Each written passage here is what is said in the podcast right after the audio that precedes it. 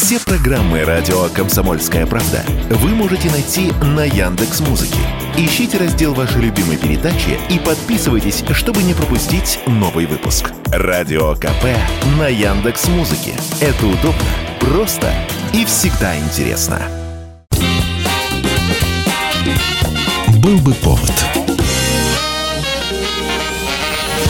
Здравствуйте, я Михаил Антонов, и эта программа «Был бы повод» 7 февраля на календаре и рассказ о событиях, которые происходили в этот день, но в разные годы, ждет вас в сегодняшней передаче. 1920 год. Одесский порт переполнен людьми, которые вот уже несколько дней пытаются покинуть город. Гражданские, военные, недавно прибывшие в Одессу, все смешалось на несколько дней после сообщения о том, что со дня на день город будет сдан красным. Кидай сходни!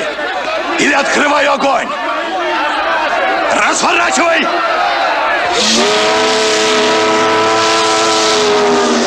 Эвакуацию из Одессы пытаются провести организованно, но получается плохо. Хотя по документам в первую очередь город должны покинуть тыловые и военные службы, это правило не соблюдается. И на том же пароходе, который должен увезти оружие и военнослужащих, можно увидеть и гражданских, которые за огромные деньги могут приобрести себе место на этом судне. В итоге приходу Красной Армии в городе так и останутся уже брошенные и никому не нужные пушки, мешки с обмундированием, в стойлах будут стоять лошади, которых тоже должны были увезти, да как-то в суматохе забыли. Поезжайте в Севастополь. Скажите тыловым гнидам, чтобы укладывали чемоданы. Красный Вуд завтра здесь. Еще скажите, что заграничным шлюхам собольих манжет не видать. Пушной товар. Это неслыханно. Я буду иметь честь доложить об этом главнокомандующему. Пожалуйста. Из гражданского населения Одессу сможет покинуть каждый третий. И это при том, что на кораблях были места, но из-за общей суматохи и неразберихи часть кораблей уходит полупустыми, а часть переполнена людьми. Некоторые, поняв, что на судно так и не попадут, отправляются пешком к румынской границе в надежде, что их как беженцев пропустят. На самом деле на границе никого не пропускали, а пытавшихся прорваться сквозь кордон расстреливали.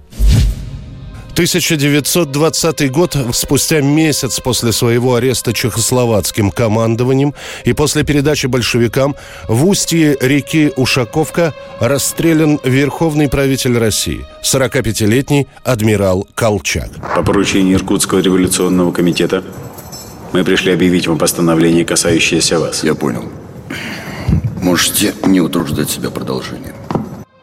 Решение о расстреле Колчака принималось быстро, и, как в случае с царской семьей двумя годами ранее, большевики боялись, что Колчака просто смогут отбить. Тем более, что на Иркутск к началу февраля надвигались капелевские соединения. В самом же городе, по слухам, готовилось тоже восстание, и живым Колчака, по сути, икону белого движения, никто просто так отдавать не собирался. О том, что его расстреляют после ряда допросов, Колчак уже догадывался – за несколько часов до приговора он попросил свидания с возлюбленной.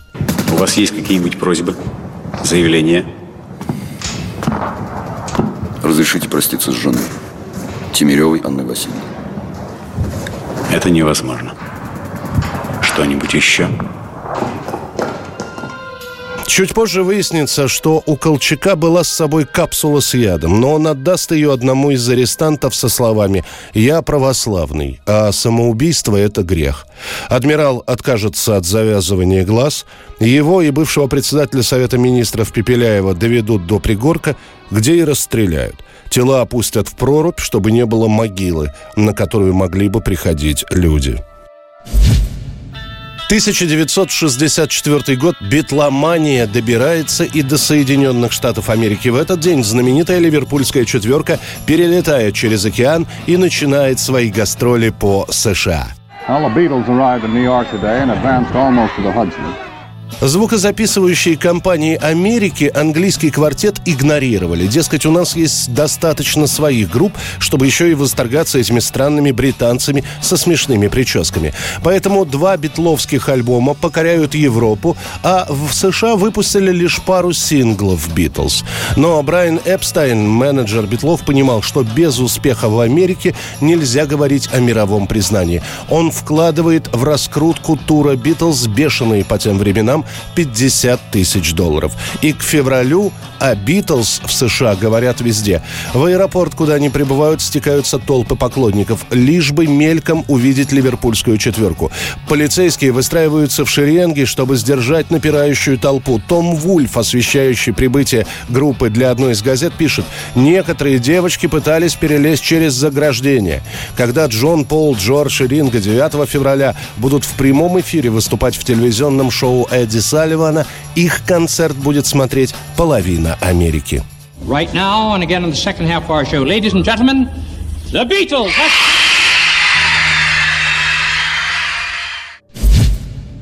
1981 год. Об этой катастрофе говорят, но без подробностей. Дескать, под Ленинградом упал самолет и погибло какое-то большое количество военных. Но кто именно и было ли это на самом деле, непонятно. Официальной информации нет.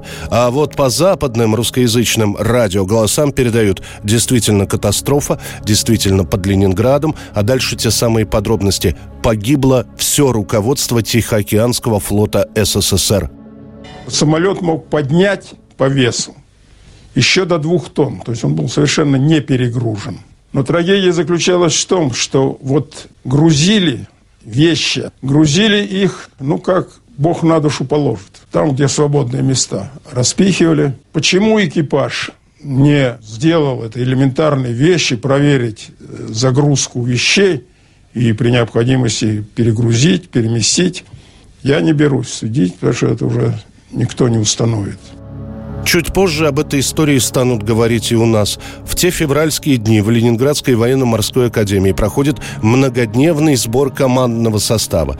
Учения проходят в течение недели, и 7 февраля подводятся итоги, по которым лучшим было признано руководство Тихоокеанского флота СССР.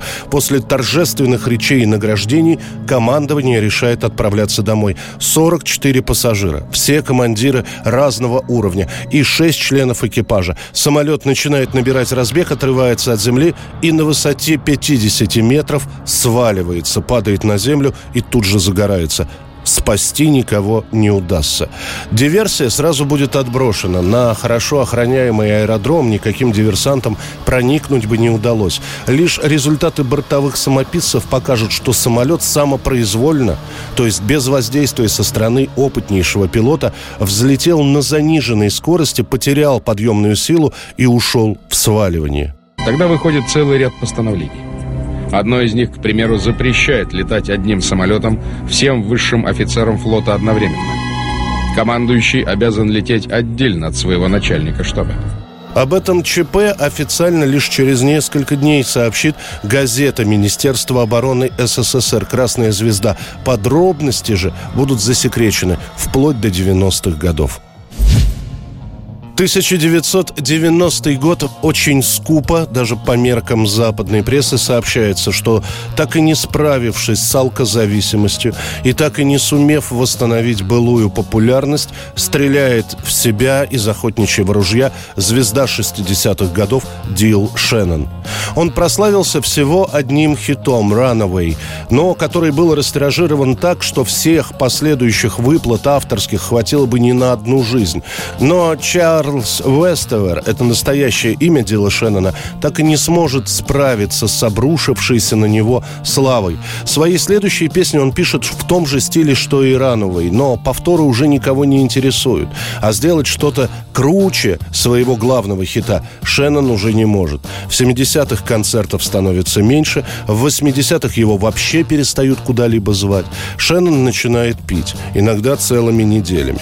Друзья пытаются его вытащить из этого болота, что вроде получается. И в начале 90-х Дил даже начинает записывать новый альбом. Но после, смешав антидепрессанты с двумя бутылками виски, он берет ружье и приставляет дуло к голове. Дилу Шеннону было 55 лет. Это была программа «Был бы повод» и рассказ о событиях 7 февраля. Очередной выпуск завтра. В студии был Михаил Антонов. До встречи.